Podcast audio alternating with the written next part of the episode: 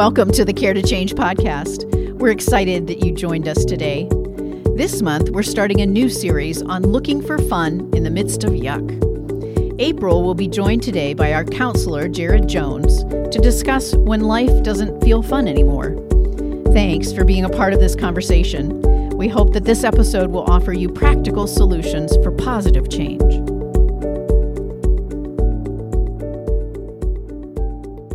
Welcome back, everyone. This is April Bordeaux from Care to Change. I'm so glad that you've chosen to spend this time with us. We are just beginning a new series this month, in the month of March, and we've entitled the series Looking for Fun in the Midst of Yuck.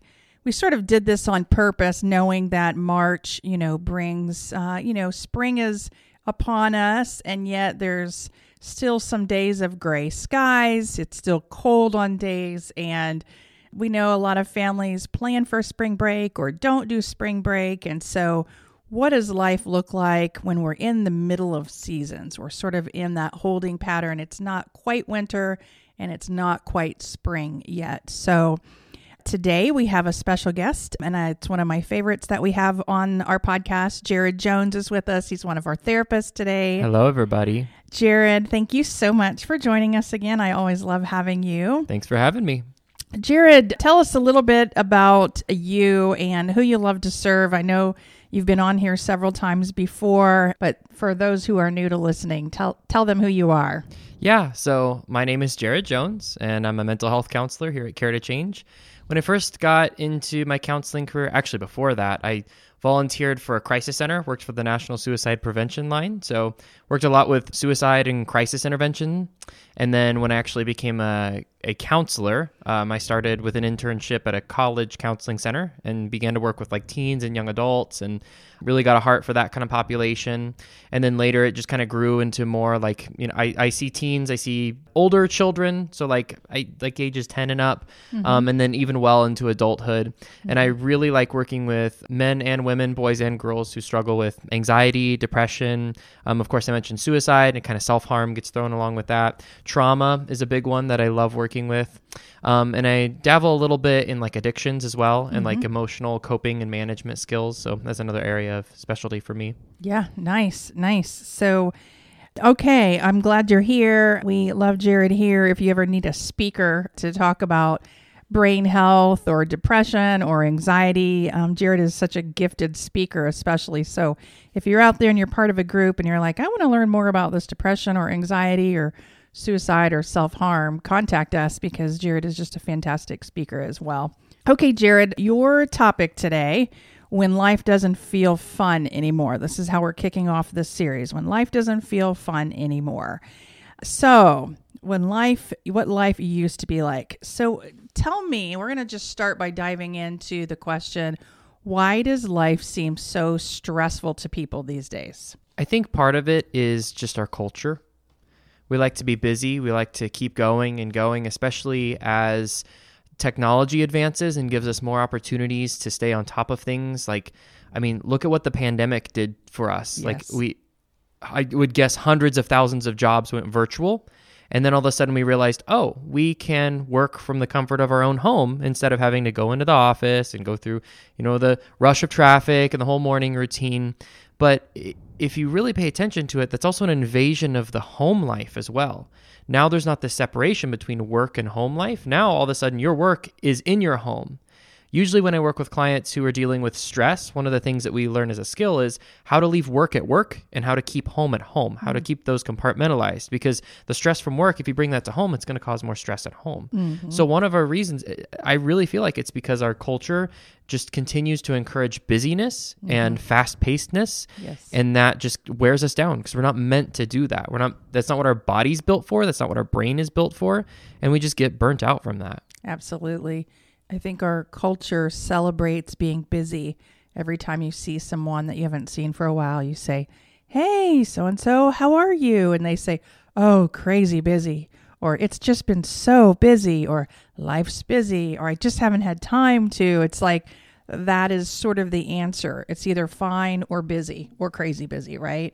and you and you hit it right on our bodies weren't created to stay busy and never get rest and so that definitely has added an element. Are there other things in life in our culture that you think has added to this undue stress that people I know we we saw here at Care to Change such a spike in calls after COVID. People who were already on the brink of stress, feeling anxious when COVID came aboard. It was just like it just opened up doors or reopened doors that had been closed for a while. Mm-hmm. So that I know added to um, the overall stress that people are feeling, the the worry of the unknown, the th- the impending threat of health or harm or losing loved ones, and and what does that mean for my jobs, like you said. So there's definitely this busy, and then there's this element of what's been happening with the pandemic and COVID, and what's next, and Yeah. what else do you see adds to stress? I think we also, our culture and our society promotes this get to the next thing mentality. We're always looking ahead at what's next. We're always looking ahead at what are we going to achieve? What's going to happen next? Yep. This can look like with work, knowing what's what's up and ahead with work. And I don't mean just acknowledging where you're heading in the direction. I mean like you're focusing and thinking solely on what's next. You think about this with younger culture, it's like you're going weekend to weekend.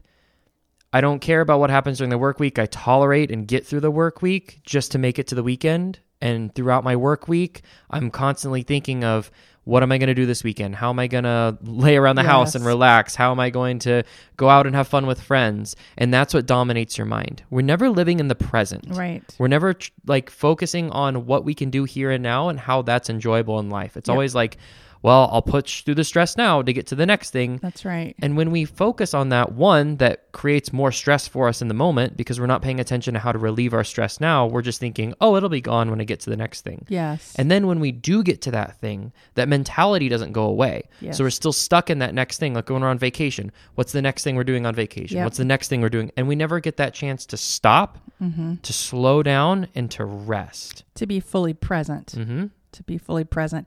Several months ago now, uh, my husband and I went out to California to the Bob Goff Retreat Center at the Oaks, and I shared this story uh, on a, pod, podcast earlier, or released earlier this year, actually. But it, your point is so vivid. There's a picture in my mind. Um, we had an activity where we were going up a mountain. And as we were climbing up the mountain, she said, the guide said, we're going to stop at the top of the mountain and do an activity at the top. So we need to get to the top. And it was sort of winding around going up. And all I was thinking was, wow, this is steep. I'm breathing hard. Let me just get up to the top of the mountain. I just mm-hmm. wanted to get to the top of the mountain. And at one point, she said, now I want everyone to stop and look around. And the view was spectacular. And she said, Look where you have been. And it was such a metaphor in my life and describes exactly what you're talking about. In my mind, my body, I was trying to get to that next step of the Get to the mountain. top. Like I just had to get there. Yep. And what I, if she hadn't have said, hey, pause, look where you are, look at your view, and look where you've come, reflect on where you've come, I would have missed.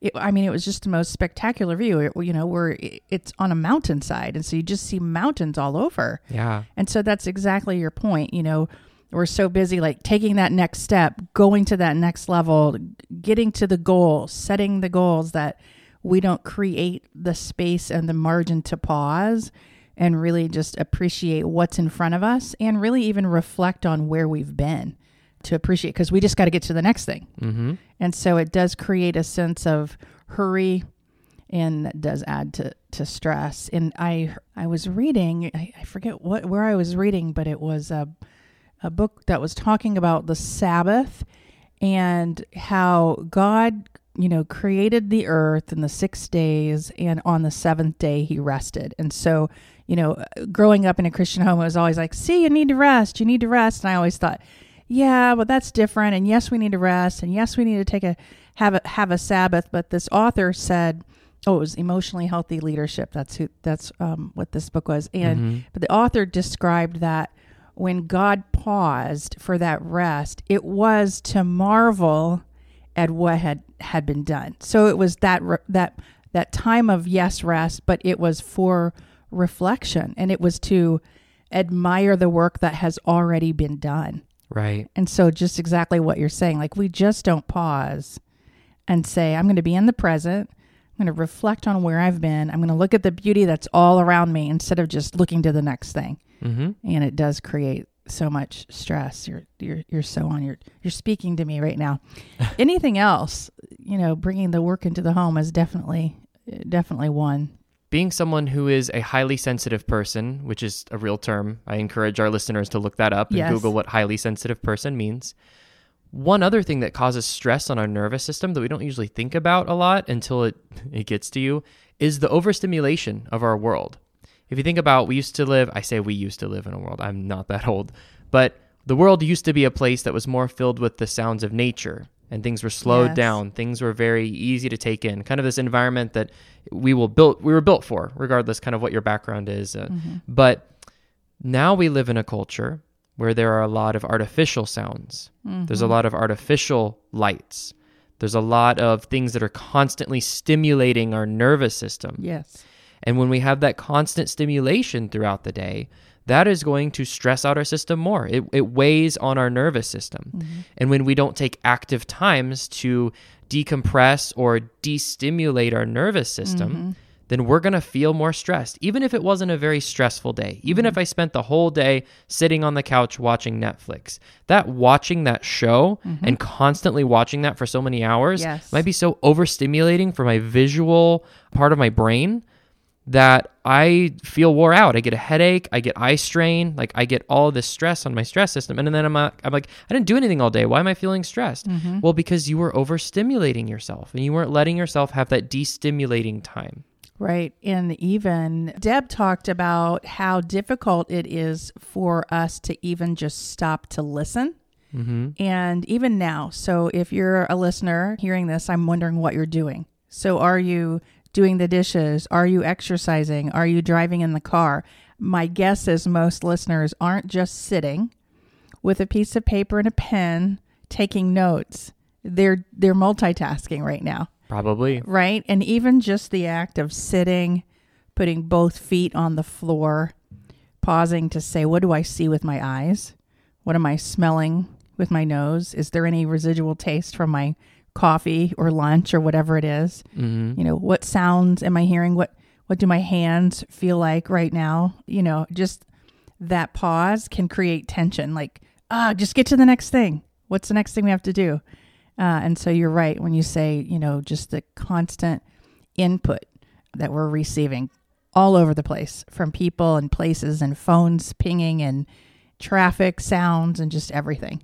Hmm So there's so let me see if I I can review what you've said has added having the invasion of work in the home, having this culture of busy, feeling the over the constant overstimulation, the impending pandemic. These are all things that have added to people's stress.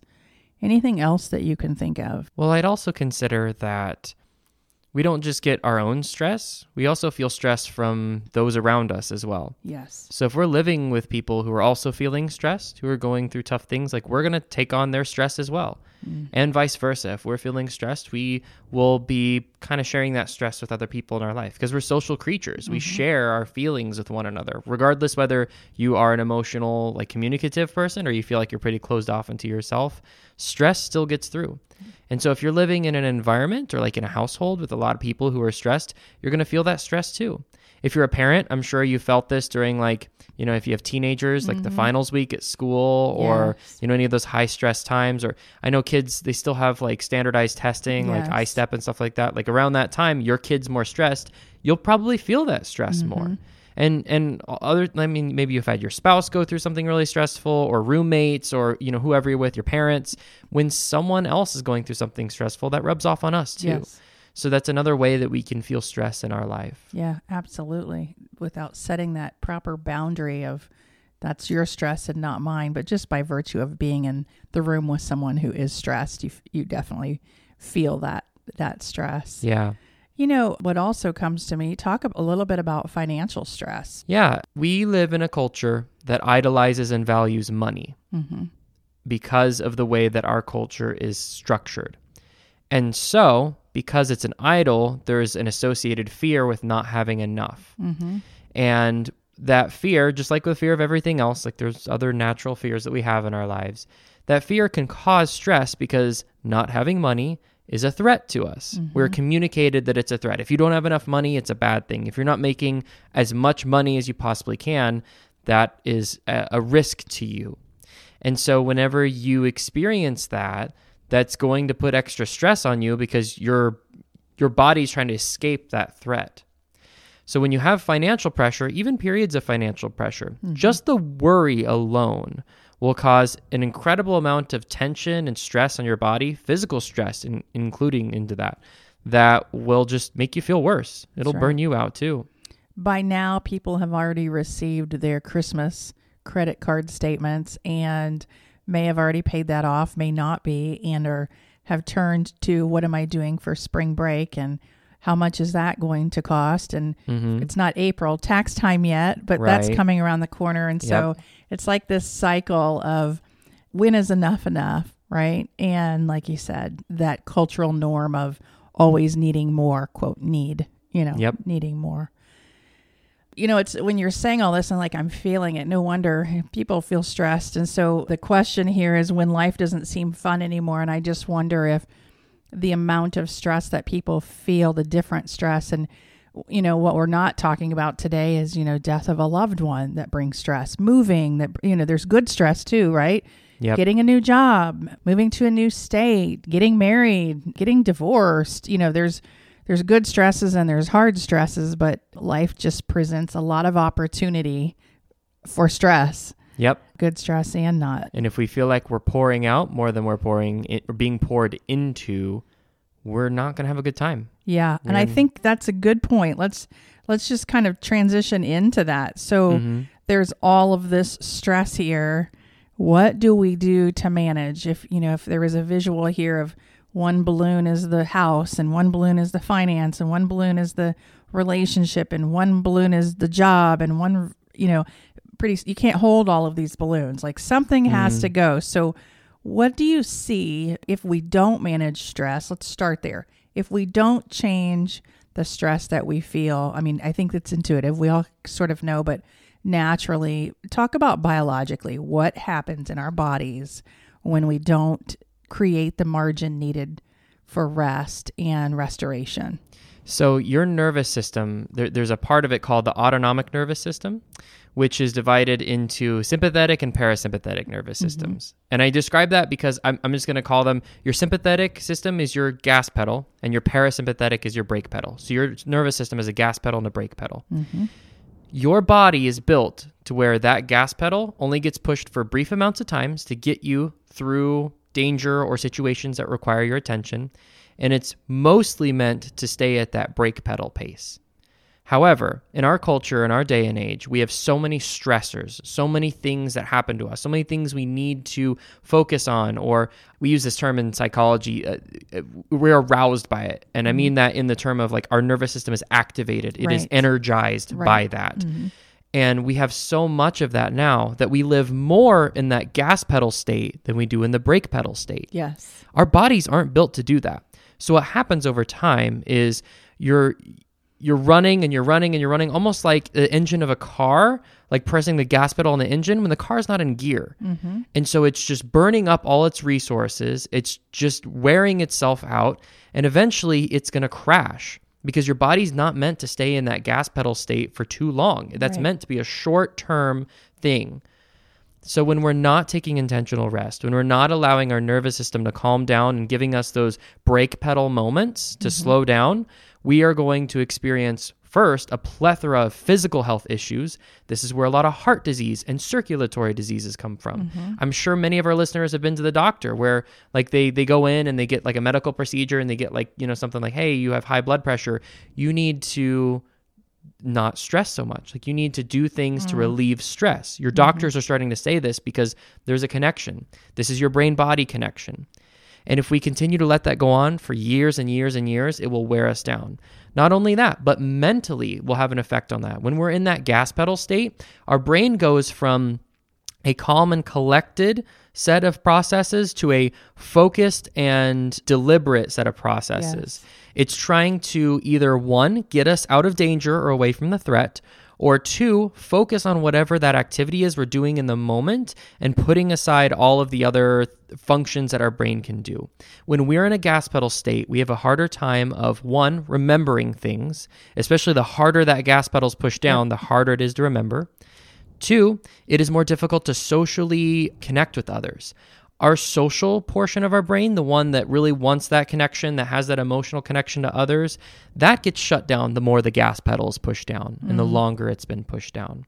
You're also going to have a harder time focusing because when you're in that fight or flight mode, that's a part of our stress response Yes. system, your brain's not focused on, oh, let's remember things, let's pay attention to things. It's uh, in the mode of let's find the threat and get away from it.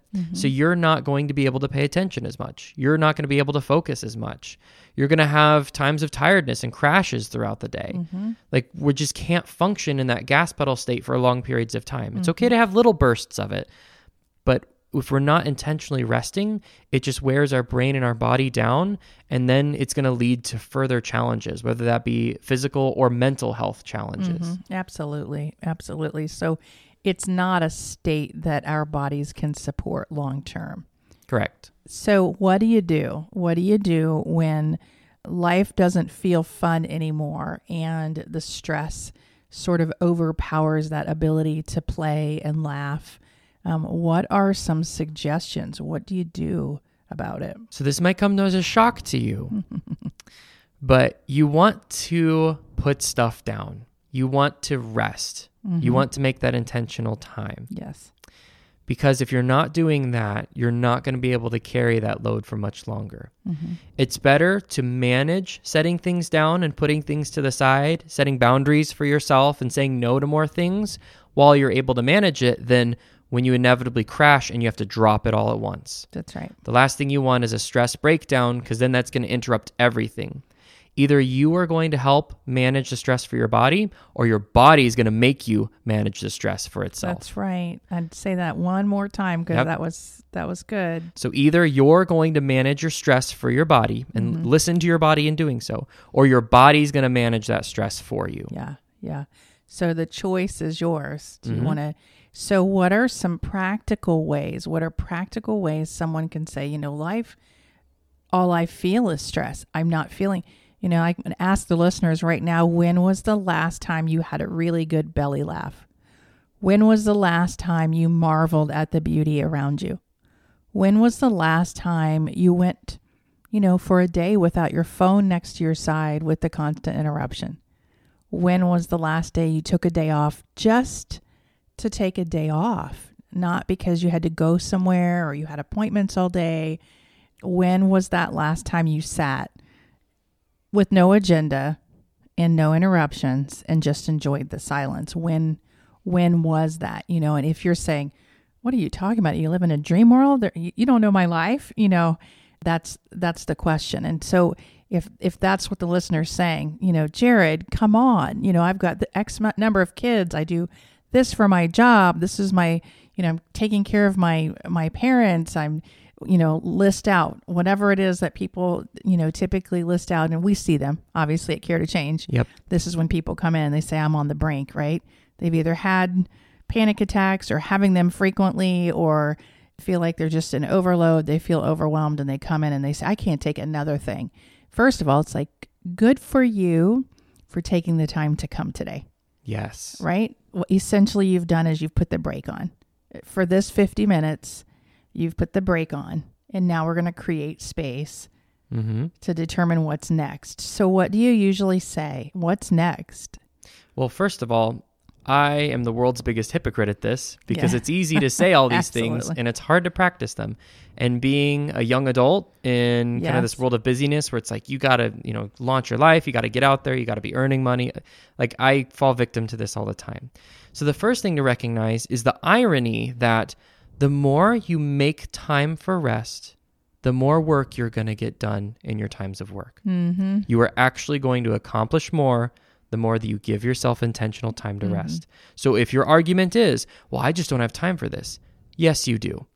Right. Because the more that you give yourself that intentional rest, Mm-hmm. the more you're going to use your time when you are working wisely and effectively. Right. So if you are choosing not to int- not to give into that rest, not to do that rest, you're choosing to do less work. That's right. And it, it just sounds so counterintuitive to say Mhm. rest more.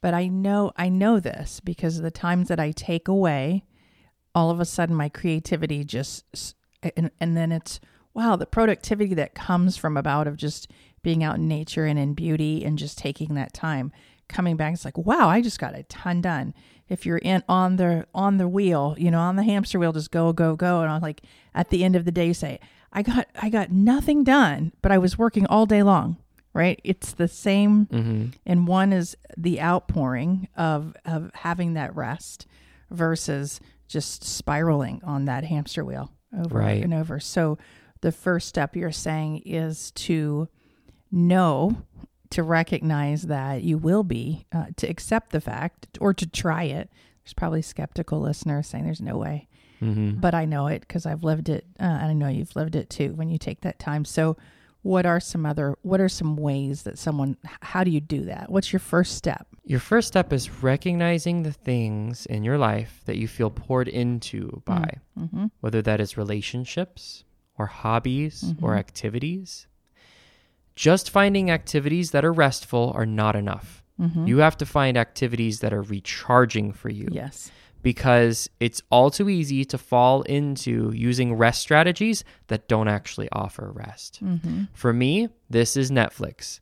I can rest by watching shows and things on there, but it's not actually helpful for me because I'm not letting go of the overstimulation. I'm not letting mm. go of all the, I'm not processing and working through all the mm-hmm. weight of the week. I'm mm-hmm. just distracting myself. right So in the moment while I'm watching the show, yeah, I feel great. But that's not actually helping me in the long run. When I'm done with the show and I have to, you know, go to bed, get up the next morning, I'm all that stress comes back. I never got rid of it. I just Right. set it down for a period. i think what you're saying is there's a difference between rest and replenishing Yes. And so Netflix might let you rest your brain for a minute, although the stimulation, depending on what you're watching, Depending. isn't really rest. But Right. anyway, um, so you say, I'm going to put that down, be distracted, kind of mind numb for a minute. But it doesn't mean you walk away feeling rejuvenated and replenished to do the next thing. So it sounds Yeah. like this is sort of two steps. One is to know the difference, but to plan times of rest, but also to look at what brings life to you. yes.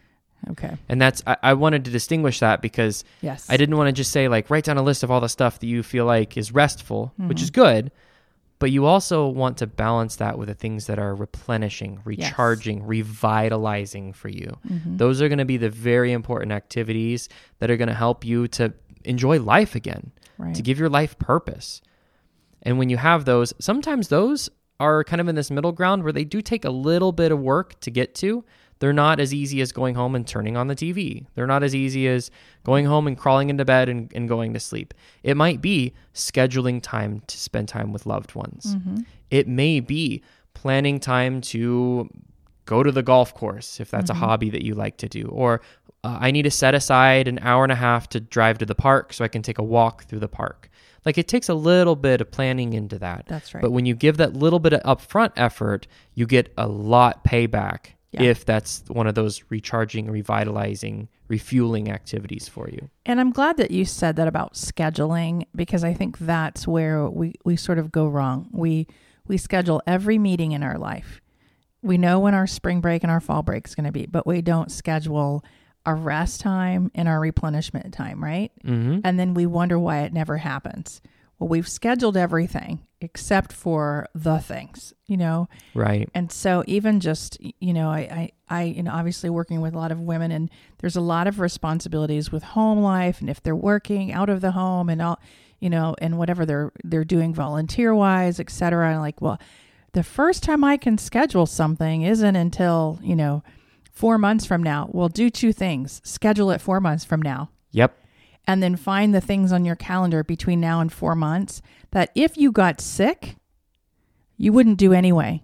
Mm. And if you say, well, if I got sick, I, I would be fine not doing it, but I'm not sick, so I have to do it. Well, let me ask exactly what you said. Like, what happens if, you know, your body says, no, you, you're, I'm shutting you down.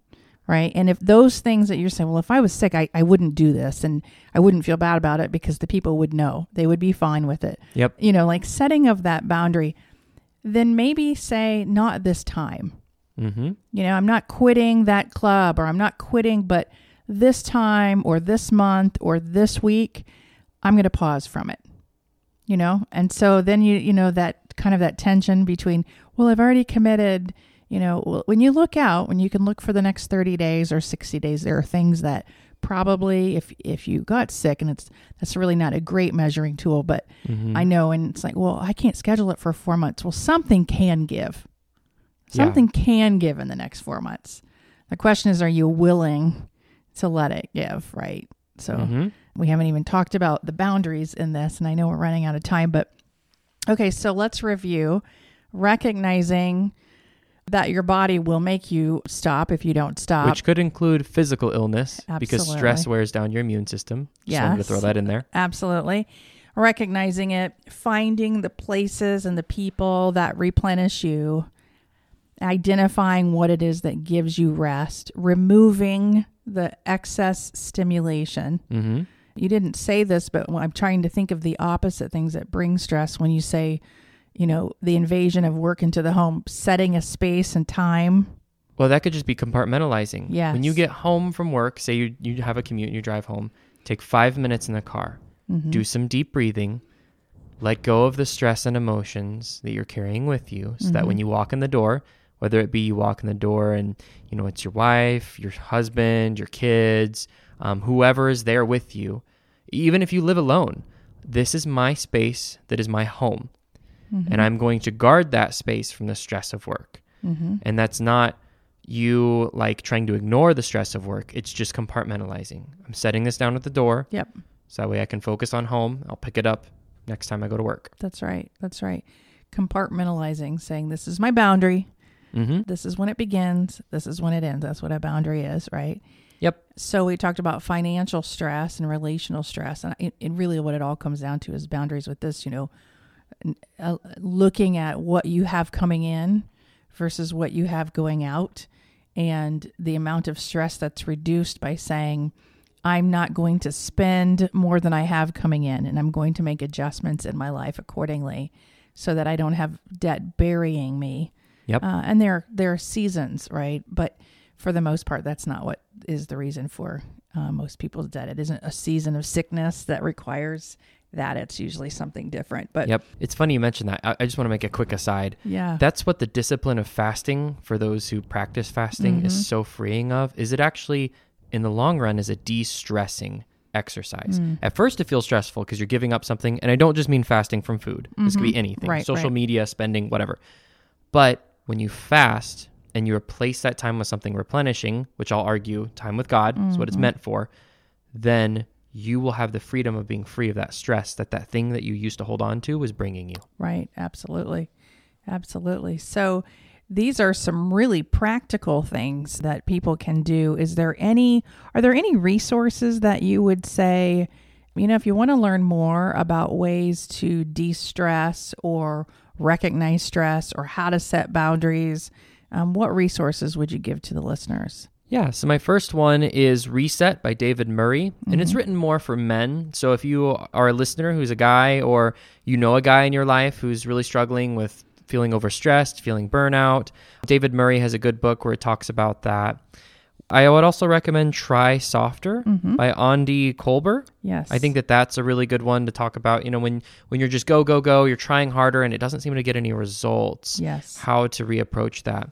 And then as we've been talking about boundaries, I know we've brought this resource up on the podcast a ton, but the Boundaries series by Henry Yes. Mm-hmm. Cloud, that's a really good one. And he's got several different ones. There's just the general one, but there's also like relationships and work and Yes. things like that. So any of those books would be great to just learn about boundaries and how to draw those lines that are meant to protect us Mm-hmm. and help us to be more efficient with our time and the work Yes. that we do. I want to throw in two that just came to mind because I mentioned one earlier the emotionally healthy leader. And it talks about how you're only as good as a leader as you are emotionally and spiritually healthy. Yeah. So that's one. And then there's one called Spiritual Practices for the Brain. And they're actual practices. Um, and we've skimmed over some of these practices in our discussion today, but they're actual spiritual practices one can do to support the brain so that we have optimal mental health at, from a brain perspective. Yeah. It's So- almost like the Bible was right about human brains, you know? It's Yeah, weird, isn't it? Imagine that. Imagine that. Okay. Thank you so much, Jared. I know you and I could talk about this forever.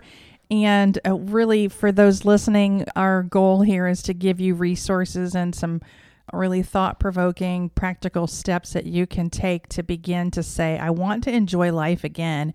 And sometimes that means unloading some of the stress that I'm feeling. And we do get to control some of it. You know, some of it we don't, but a lot of it we can. So, starting in the place that we can control. And if you have specific questions, you can text us at our care line or you can contact us, reach out to us. And also, want to say, uh, I'll put a plug in for Jared if you need a speaker. Just because he's so good at it, um, you can contact us as well and he can share more with you. We do have a workshop on burnout and compassion fatigue that we can provide for your group if you're an organizational leader. We do that quite a bit, probably at least once a month for different places, Yeah. churches, and hmm social service organizations and such. So, at any rate, make sure that you're not just listening to this saying, Yep, my life is stressed, that you actually put some sort of a plan in place so that you can make a difference so that this time next March, maybe you're in a different space than you are now. So, start by taking just one step today. So, Jared, thanks for joining us. So Yeah. glad that you're here. Thanks for having me. And thank you all for listening, and we'll see you next time. Thank you for joining us for this episode of the Care to Change podcast, where we offer you practical solutions for positive change. We invite you to follow us on social media, including Facebook, Instagram, Twitter, Pinterest, LinkedIn, and YouTube, to hear more about our conversation topics. Check out the show notes below to see resources mentioned in this episode.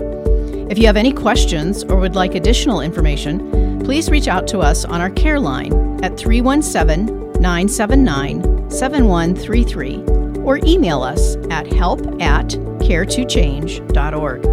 We thank you again and hope you will join us for more of our podcast conversations.